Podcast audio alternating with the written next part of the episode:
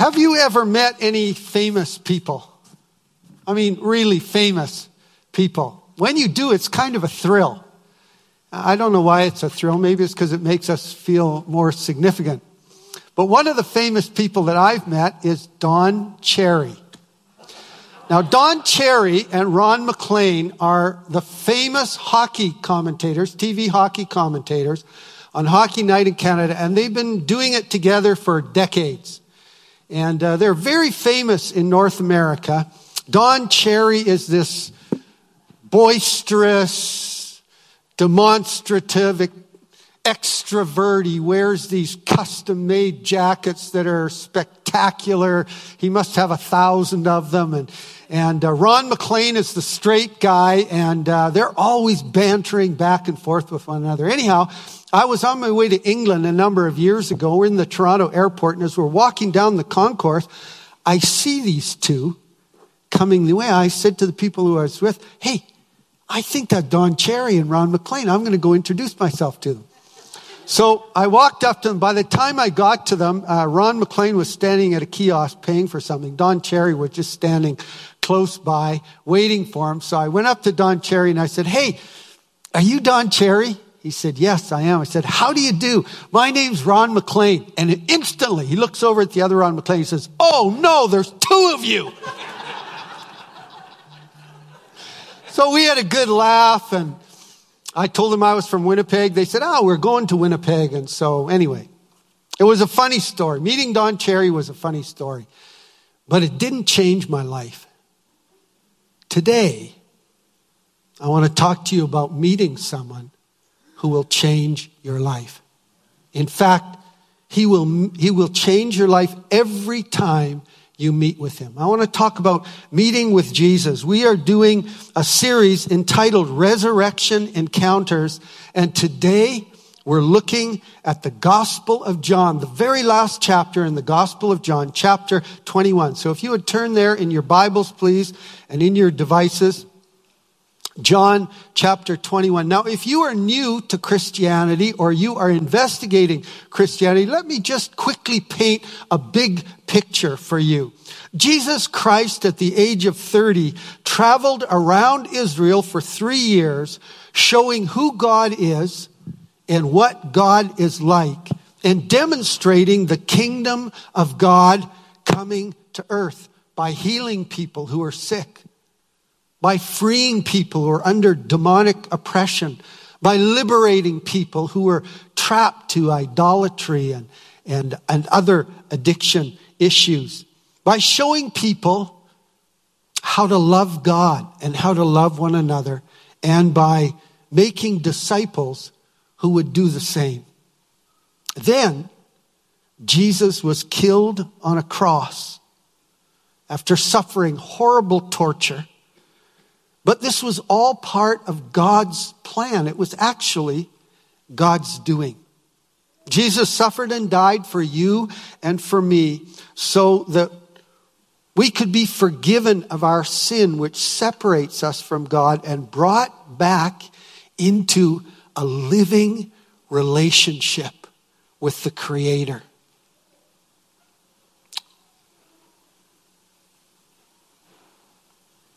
And it was mission accomplished.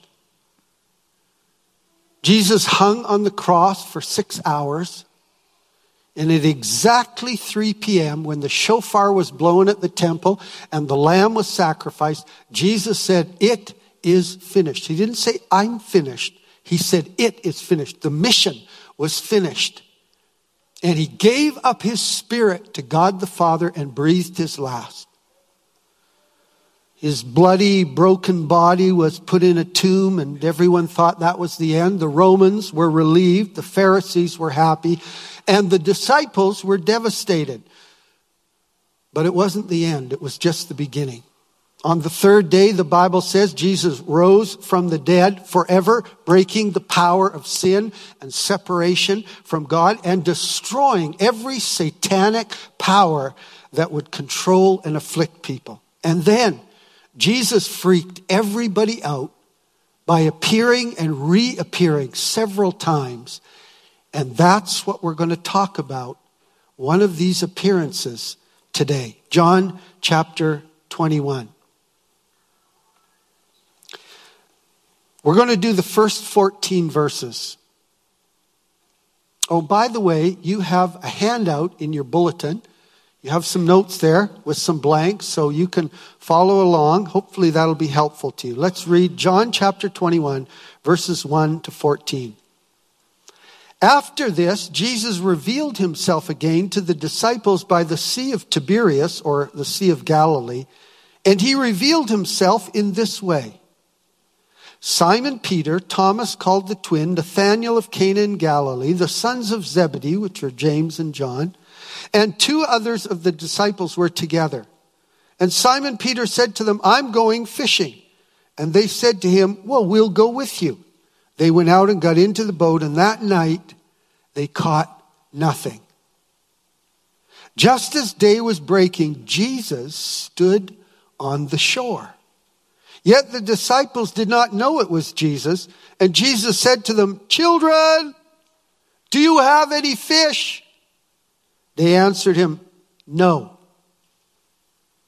Then he said to them, Cast the net on the right side of the boat, and you will find some. So they cast it, and now they were not able to haul it in because of the quantity of fish.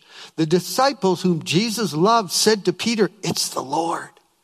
And when Simon Peter heard it was the Lord, he put on his outer garment, for he was stripped for work, and he threw himself into the sea. The other disciples came in the boat, dragging the net full of fish, for they were not far from land, about a hundred yards off. And when they got out on land, they saw a charcoal fire in place with fish laid on it and bread. And Jesus said to them, Bring some of the fish that you have just caught. So Simon Peter went aboard, hauled the net ashore full of large fish, a hundred and fifty three of them. And although there were so many, the net was not torn. Jesus said to them, Come and have breakfast. Now, none of the disciples dared ask him, Who are you? They knew it was the Lord.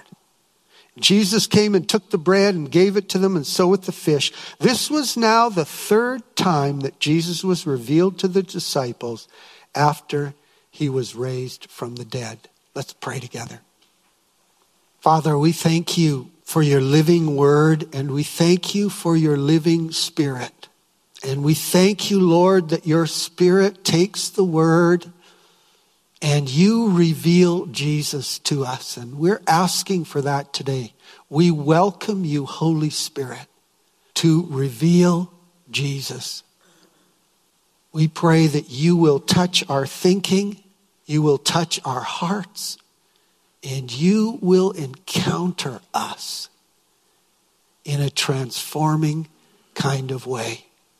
We ask this, Father, in the name of this Son, Jesus Christ. And everybody said, Amen. Amen. I want to share with you today out of this chapter 21 seven desires that Jesus has for you. But today we're only going to do four. We're going to do part one. I'm just going to give you four desires that Jesus has for you. And the first desire that Jesus has is to meet with you. Jesus Christ, the risen Savior, the Son of God, wants to meet with you. Why don't you turn to a neighbor and say, Jesus wants to meet with you. This is the third time Jesus has uh, appeared in the Gospel of John and the seventh time in the sequence of gospel events. And verse one tells us right away Jesus' desire to meet with us. Verse one says, after this, Jesus revealed himself again. And he revealed himself in this way. The first and obvious thing this tells us is that Jesus Christ is alive. This is not some dead historical figure. Jesus is alive. He's not a belief system. He's not some kind of philosophy. He's not a set of moral rules. He's not a religion. He's a real person. And you don't just believe in Jesus, you meet Jesus. Have you met Jesus? When you do, your life changes. But when you don't meet Jesus, you end up in a Christian culture going through Christian motions. And eventually you drift away further and further from God. Maybe there's somebody here this morning or you're listening on the live stream and you're drifting. You know, you never drift the right way. You always drift the wrong way. That's what drifting is and you've drifted away and you know it, Jesus wants to meet with you. And our kids, our teenagers, need to meet Jesus. If you grow up in a Christian home and a Christian church, but you don't meet Jesus, all you have is religious knowledge and Bible stories. Without meeting Jesus, we're like whitewashed tombs. We look good on the, on the outside, but on the inside, we're dead. Jesus desires to meet with you. And when you meet Jesus, everything changes. You come in contact with eternity. You meet pure love, pure beauty, pure joy. And you can never be the same. When the prophet Isaiah met God, he was never the same. He said, woe is me. I am a man of unclean lips. When the apostle John met Jesus, he fell at Jesus' feet as though he were dead. Revelation 1 says, Simon Peter met Jesus. He fell down on his knees and said, depart from me. I'm a sinner, O Lord. When you meet Jesus, you are never, ever the same. Some of you might remember a little Indian pastor who visited Winnipeg many years ago. We visited him in India in Hyderabad, and he came and visited us here a couple of times. He's just a little guy. His name was John Babu. And uh, John was a police chief in Hyderabad, India. He was a Hindu and he was an alcoholic. And he went into a Hindu temple one day in a drunken state to pray. And while he was in the Hindu temple in the drunken state, he met the risen Jesus. He had a vision. And he came out of that Hindu temple sober and saved and he was never the same again. He ended up leaving the police force. He became a pastor. He saw incredible miracles. God used him to plant churches. He raised the dead. He opened blind eyes. We met one of the ladies whose blind eyes were open, an old Indian lady. She was totally blind and he prayed for her and her eyes were opened. When you meet Jesus, you are never, ever the same. The second thing this verse 1 tells us is that Jesus is in control, not us. Verse 1 says, Jesus revealed himself. The Bible says we can seek God, we can draw near to God, we'll find him, he can draw near to us, but we are not in control of Jesus revealing himself. Jesus is. And you have to give up control if you want to meet with Jesus. And right there is a huge issue giving up control. That's the whole issue with being filled and baptized with the Holy Spirit. It's an issue of control. If you want to stay in control, then you push the Holy Spirit out. But when you surrender, which is what true worship is, when you surrender and say, Oh Lord, take me over, and you let Him have control, then everything changes. We don't meet Jesus on our terms, we meet Jesus on His terms. Do you need to meet Jesus today? I don't mean just praying a prayer at the end of the meeting. That may be the beginning of meeting Jesus, but I mean, do you need to meet the risen Jesus this morning? Maybe you're in the Christian culture going through the motion, trying to be a good person, but you've never met goodness itself. Jesus desires to meet with you. Maybe you feel like a whitewashed tomb. You look clean on the outside, but you know you're dead on the inside. Maybe you have an addiction to pornography or perversion of some sort or food or people's approval or work or perfectionism. You believe in Jesus, but you're trapped in some kind of bondage and shame. Jesus desires to meet with you this morning. And maybe you need to meet Jesus again because you've grown distant and you're thirsty for his presence. Jesus desires to meet with you. Meeting Jesus is what resurrection encounters is all about. And every time we meet Jesus, we are never, ever the same. Well, verse 2 and 3 tell us Simon Peter dragged six of the disciples when they were on the lake, uh, up in Galilee and they went fishing. Sometimes when we don't meet Jesus, we go back to our old ways. Sometimes when we're discouraged or disappointed or we become impatient, we go back to old habits. And this is what Simon Peter did. He went back to fishing and he dragged six of the other disciples with him. Simon Peter is one of the most colorful characters in the New Testament. He's the son of Jonah or John. He's the brother to Andrew, who was a disciple of John the Baptist and who actually introduced Peter to Jesus. Both Peter and Andrew were from Bethsaida, but they were living in Capernaum. Both towns were on the Sea of Galilee.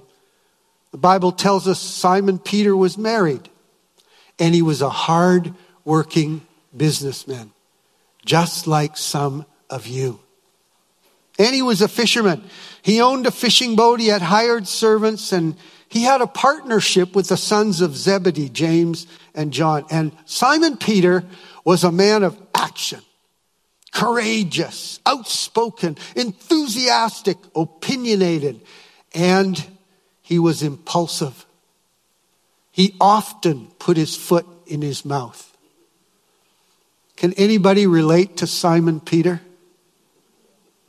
Not that you're going to admit it. oh, but Simon Peter had one profound redeeming quality. He was honest. He was honest. He would blurt things out. He wasn't hiding things. He wasn't in secret. He was just on, as honest as he knew. He wasn't as honest as he could be, but he was as honest as he knew. And honesty is the one quality for meeting Jesus. Because Jesus doesn't meet in phoniness. He can't. He's reality. He's the truth, the life, and the way. He is reality. And when we meet with Jesus, we have to be honest. You know, it's not your sin that keeps you from Jesus. That's a lie. Jesus has dealt with everybody's sin completely, totally. What keeps us from Jesus is not turning to Jesus. Jesus can deal with anything. But if we don't turn to Him, all bets are off. If we just turn to Him, whatever state we're in, whatever we're dealing with, if we just keep turning to Him, we will meet with Jesus and Jesus will deal with the things that actually keep us from growing in Him. When Simon Peter first met Jesus, everything changed. He actually gave Simon Peter a new name. He called him Cephas, which is the Aramaic, and Peter is the Greek, and it means the rock. And the reason Jesus gave him a new name when he met him is because Jesus had a plan for his life. And he has a plan for your life. And when we meet him, everything changes. And then Jesus calls Peter. This is so cool, the way Jesus calls Peter. Luke chapter 5, verses 1 to 11. Peter's been fishing all night and he hasn't caught anything. And as the early morning comes, he goes back to the shore and there's Jesus. Jesus has gathered a crowd and Jesus is preaching to the crowd and the crowd's so big, he has to get into Peter's boat. So he gets in Peter's boat and they push out a little ways from shore and Jesus preaches to the crowds on the beach. Because you know how, how good water is at carrying our voices. And after Jesus finished preaching to the crowd on the beach, he says to Peter, Peter, push out into the deep for a catch. And Peter says, Jesus, you're a carpenter. I'm a fisherman. I fished all night. There are no fish in this part of the lake right now. And then Peter says, But at your bidding, I'll throw the net. And when he throws the net, he gets such a massive catch. He has to call his partners, the Zebedee brothers, and their boat. And the Bible says they filled both boats with so much fish, the boats were sinking. And Peter has a revelation. He's just met Jesus. He falls to his knees. He says, Depart from me. I'm a sinful man. And Jesus says, No, don't be afraid. I can deal with your sin, you're going to be catching men now. And then verse 11 makes this amazing statement. It says, When they had brought their boats to land, they left everything and followed Jesus. Can you imagine the conversation Peter had with his wife that morning when he got back from the beach? Hey, honey, how was the fishing? It was amazing. Oh, and by the way, dear, I've left everything and I'm following Jesus. You what? oh, however it worked. Whether Peter took his wife with him, whether they went away for months and came back, I don't know how it worked, but however it worked, they left everything and followed Jesus. Peter became one of Jesus' closest friends. He was the first to confess Jesus as the Messiah. Jesus said to them, Hey, who, who do people say that I am? They said, Oh, well, people think you're John the Baptist raised from the dead. And other people think you're Elijah and Jeremiah and one of the prophets. And then Jesus said, But who do you say that I am? And Peter makes this amazing statement. He said, You're the Christ. You're the Messiah. You are the Son of the living God. And Jesus says, Peter, flesh and blood didn't reveal that to you, but my Father who is in heaven. Blessed be you, Simon Barjona. Peter became a spokesman, unofficial spokesman for the 12. It was Peter who said, Lord, how often should my brother sin against me? Seven times seven? Jesus said, no, no, no, no. 70 times seven, 409. It just is unlimited. You have to keep on forgiving. Peter says, Lord, we've left everything to follow you. What's in it for us? And Jesus said, Oh, when I sit on my throne in glory, you're going to sit on 12 thrones with me. And then on the Mount of Transfiguration, you remember Jesus is glorified. He's brighter, shining brighter than the sun. And Elijah's there and Moses is there. Peter's so excited. He can't contain himself. And he says, Lord, Lord, it's so good we're here. Let's build three tabernacles so we can dwell here. And God the Father speaks from heaven and says, this is my beloved son. Listen to him. Peter. Peter was the one who walked on water. Lord, if it's you, command me to come to you. Peter was the one who rebuked Jesus and corrected him for speaking of his death.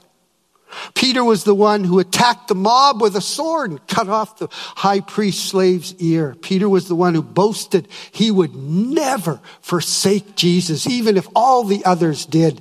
And Peter was the one who denied Jesus and betrayed him three times. And Peter was the one who went out and wept bitterly. And it's this Peter who's in the boat this morning in John 21 and they see this figure on the beach. Verse 4 to 8 says, just as day was breaking, Jesus stood on the shore. The disciples didn't know it was Jesus. And Jesus calls out, children, do you have any fish? No. Cast the net on the right side of the boat. And they took in this huge catch of fish. The Bible says they were large fish. That word is mega, big, big fish. 153 of these fish. Now, you know, people try and find lots of hidden meaning in this number 153. The uh, early church fathers, they, they really were into numerology and, and mystery and secret meanings of things. And, and Jerome claimed that there were 153 species of fish. Therefore, this was a symbol of complete salvation. However, there's 32,500 species of fish. So that one was out. Augustine noted that the, the numbers 1 to 17 added up to 153. And 17 was made up of 10 plus 7, the 10 commandments and the seven spirits of God.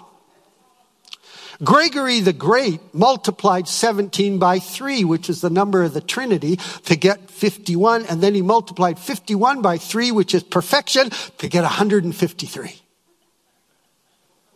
Do you get the hidden meaning? And then others, they broke down the number seven to be four plus three, the four walls of the New Jerusalem plus the Trinity. Can I tell you what I think the secret meaning is? I think the hidden meaning of this is there were 153 fish. Fishermen count their fish. Dave Soretta, how many fish did you catch? I don't know. They never say that. You ask somebody who fish, they never say, I don't know how many fish I've caught. They know exactly how many fish they've caught. And they know exactly how big those fish are. And that's what was going on here. It's just 153 mega fish. It was an extravagant offering and it takes us to the second desire of Jesus. Jesus desires not only to meet with you, Jesus desires to bless you. Oh, bless you. And notice the catch was at Jesus' bidding. It's in obedience to Jesus' word. That's why the Hearing God seminar is so foundational and so important. We want every single person, children, teenagers, everybody, great great grandparents, we want everybody equipped so that they are hearing God. So they can be obedient and experience the blessing God has. And what did the blessing do? It revealed Jesus. John says, it's the Lord. It's the Lord. God's blessings are not just to make our lives better, they're to reveal Jesus to us. And then look what Peter does. Here's this is my favorite line in the whole passage. Verse 7. It says, Peter threw himself into the sea. Peter couldn't wait to get to Jesus. He was so passionate. He had wept so bitterly. He had disappointed himself so profoundly. He realized, and this is part two, we'll come to next time I preach on this. We'll talk about Peter and what was going on in his life, but, but Peter was just so passionate to get to Jesus. He couldn't wait. He put on his garment and he threw himself into the sea. Peter wasn't caught up with the blessing. He was captivated by the blesser. Judas had betrayed Jesus and he hung himself, but Peter had betrayed Jesus and threw himself into the sea to get to Jesus. He threw himself on Jesus' mercy and Jesus' forgiveness. And so can you. Oh, the enemy wants to keep us from Jesus with shame. I don't know how many people say, no, no, I can't, you know, I can't. I'm too bad or I've done this or I'm, do, I'm too this, I'm do. It's always two, two, two, but Jesus is not saying any twos. Jesus is saying, no, come to me. Meet with me. I want to meet with you. I want to bless you. One, Judas turned to himself. Peter turned to the Lord. And that's the difference between heaven and hell. It's either turning away or turning to this person called Jesus. Jesus desires to bless you exceedingly abundantly beyond all that we can ask or think, Ephesians 3 verse 20 says.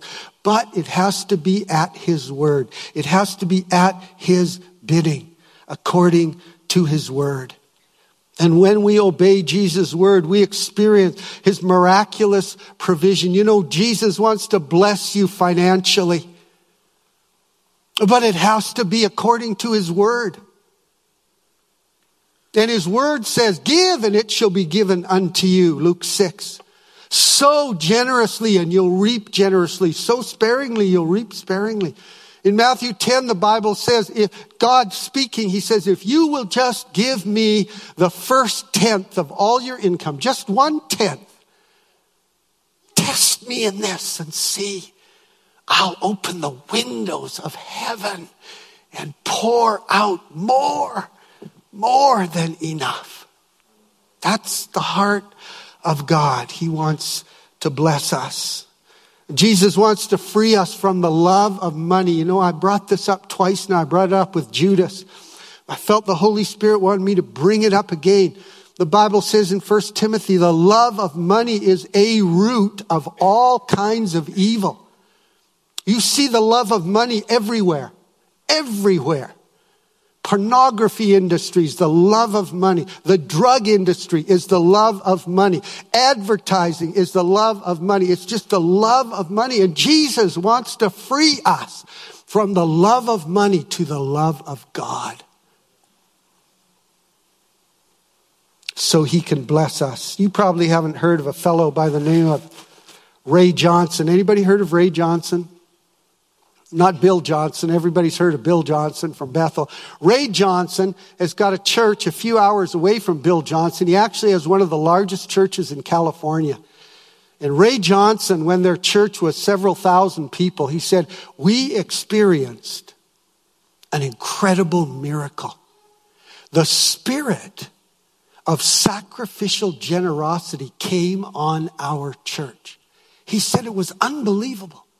Just this supernatural grace to be sacrificial and generous in every direction. He said our church exploded.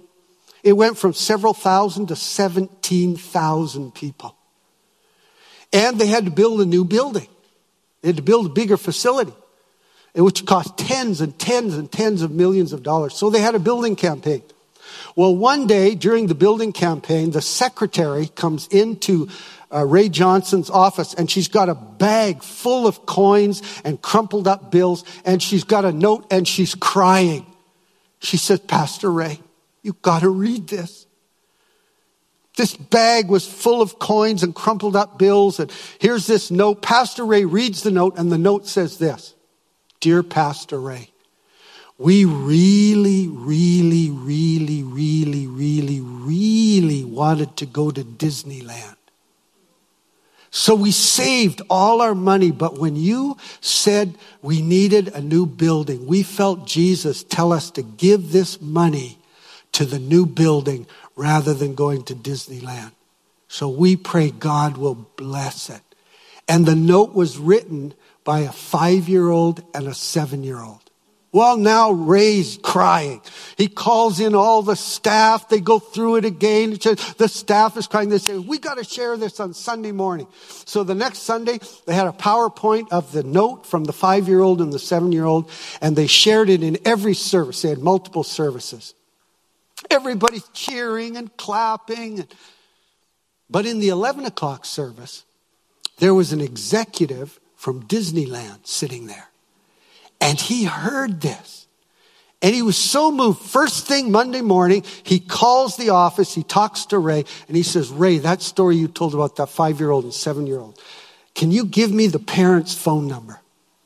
So he gives him the parents' phone number. He calls the parents he says, Look, I heard what your kids did for this building program. Here's what Disneyland wants to do for you. We want to give you a whole week at Disneyland, staying in a Disneyland resort hotel right on the property, and the whole VIP treatment all for free. Well, those five, that five year old and that seven year old, they couldn't believe it. They were jumping up and down, cheering, clapping, and then they said to their parents, Mom and Dad, what else can we give away?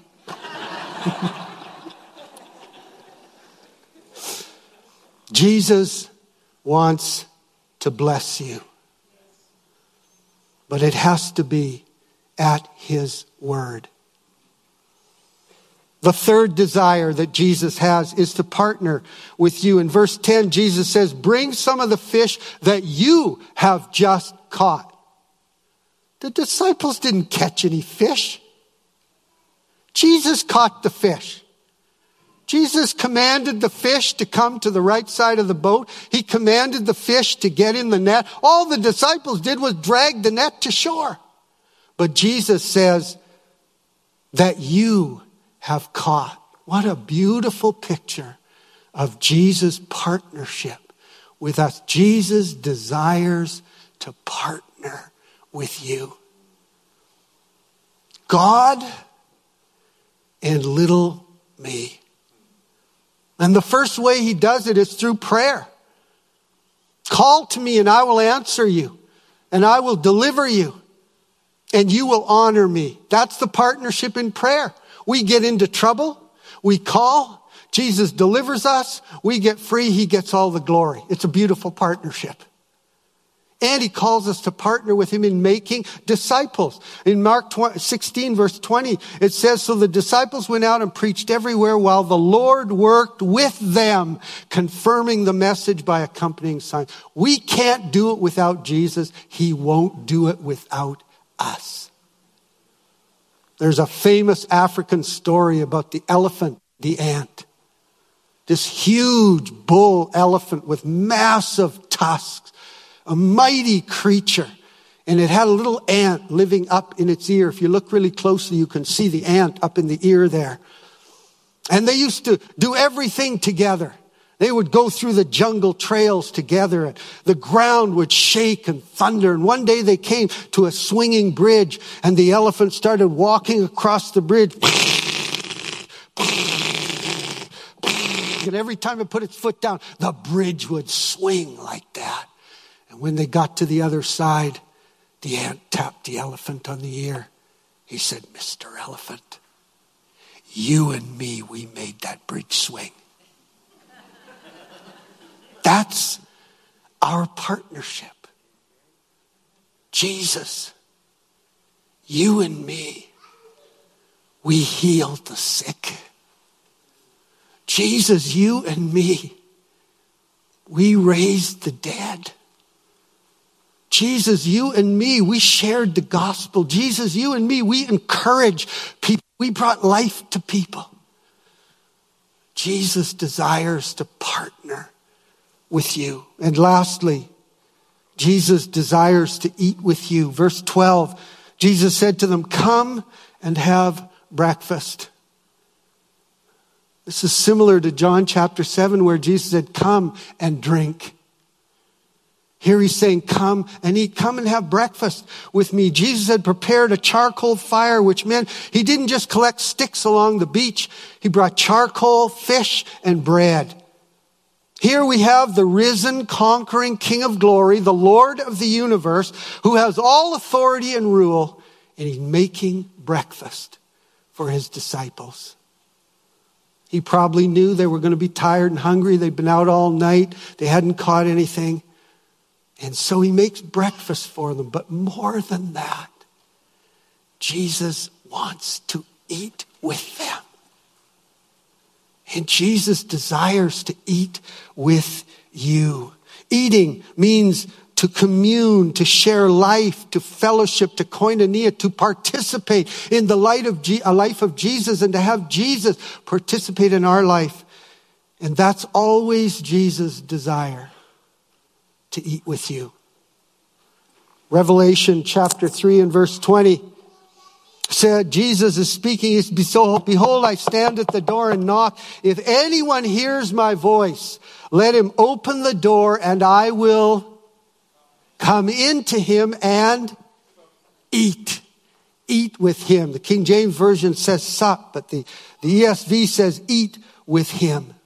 And there's nothing sweeter in life Nothing more satisfying than meeting with Jesus.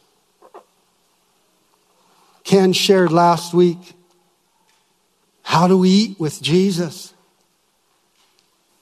We eat with Jesus in our devotions.